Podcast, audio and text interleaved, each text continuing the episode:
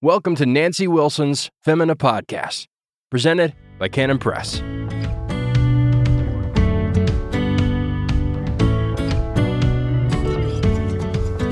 Welcome to the Femina Podcast. This is Nancy Wilson. Thanks for joining me today. The topic today is covenantal women. What does it mean to be women of the covenant? And how are we connected to the covenant? Well, we were brought into the covenant by the blood of Christ when we were born again. And then we live in the light of that covenant all our days, renewing that covenant every Lord's Day as we gather to worship Him and partake of the Lord's Supper together. That's the short answer. but being covenantal means it's not just about me and Jesus, but we're in a community. We're part of His people, starting with our families or our roommates and working outward. We have Christian duties toward our people. We're part of the covenant people of God. Psalm 25:10 says, "All the paths of the Lord are mercy and truth to such as keep his covenant and his testimonies." So the covenant has attendant blessings and curses. If we keep the covenant, our paths are mercy and truth. That doesn't mean there's no hardship or suffering, but there's mercy and truth enough for all of us and more. But how do we keep covenant? Well, of course, it's by faith from first to last. We walk by faith in the Spirit. We love and fear God. We honor His name. We've received grace. We walk by grace. We walk by faith. We obey His commands by faith. We read His covenant documents, both the Old and New Testaments, which strengthen us and feed us by faith and we fellowship with his saints by faith. When we wrong our brothers or sisters in Christ, we are profaning the covenant, breaking the covenant. And that's why we confess our sins and put things right. We seek forgiveness, we make restitution. We cannot leave wrongs to right themselves because no matter how long you give them, they won't. Malachi 2:10 says, "Have we not all one Father? Has not one God created us? Why do we deal treacherously with one another? By profaning the covenant of the fathers. To profane means to hold in contempt, to have no regard for. So we keep covenant and we do not profane it. We treasure the covenant. We bless God for it. We treat one another as family because we're in fellowship with Christ, and so we are in fellowship with one another.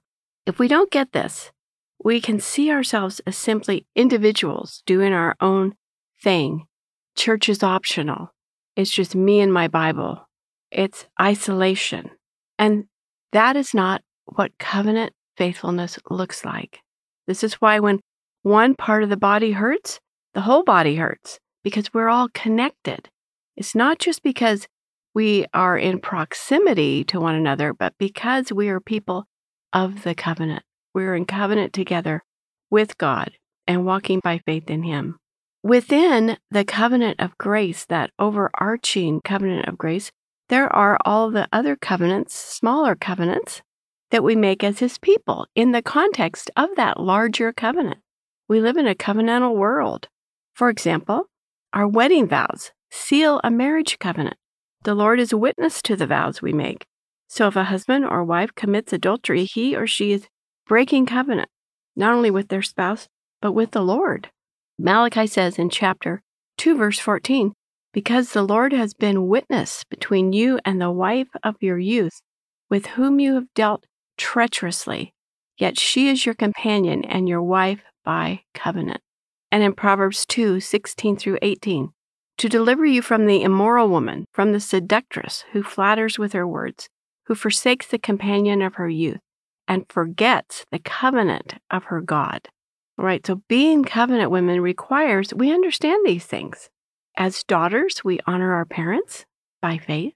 This is what God requires. As mothers, we bring up our children in the nurture and admonition of the Lord by faith. As wives, we honor and obey our husbands by faith. We remember our vows and we remember the Lord.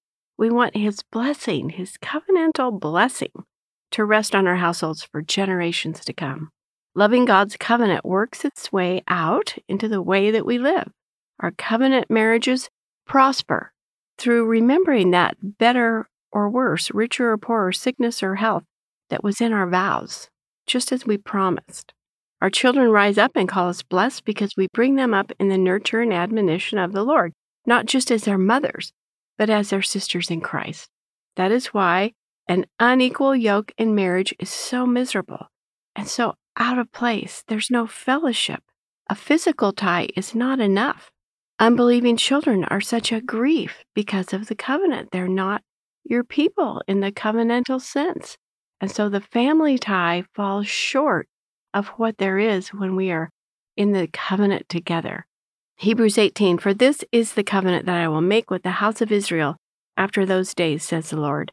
I will put my laws in their mind and write them on their hearts, and I will be their God, and they shall be my people.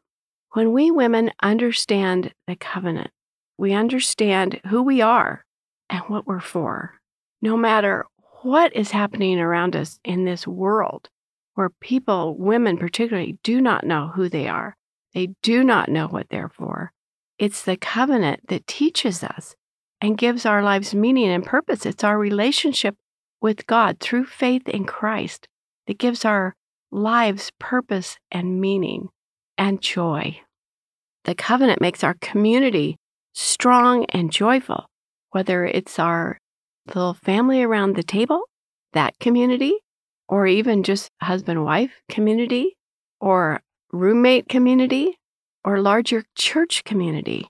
We have our songs of the covenant. We celebrate the covenant church calendar. We set apart the Lord's Day to rejoice with the Lord's covenant people. In other words, the covenant shapes our entire world and life view. My husband jokes that someone once told him that we reform people have covenant peanut butter and covenant jelly. Indeed, we do. Amen. Women have the privilege of making homes to bring up covenant children in. So it's vital that we understand what it is we're doing and the significance of what we're doing. And we're doing this under a torrential downpour of covenant blessings and promises. So I exhort you love God's covenant, keep his covenant by faith, and hear this wonderful benediction from Hebrews chapter 13, 20 through 21. Now may the God of peace, who brought up our Lord Jesus from the dead, that great shepherd of the sheep, through the blood of the everlasting covenant, make you complete in every good work to do his will, working in you what is well pleasing in his sight, through Jesus Christ, to whom be glory forever and ever. Amen. Doesn't get any better than that. Thank you for joining me today. Have a blessed week. Before I go, I want to tell you about a beautiful new documentary from my daughter, Rebekah Merkle.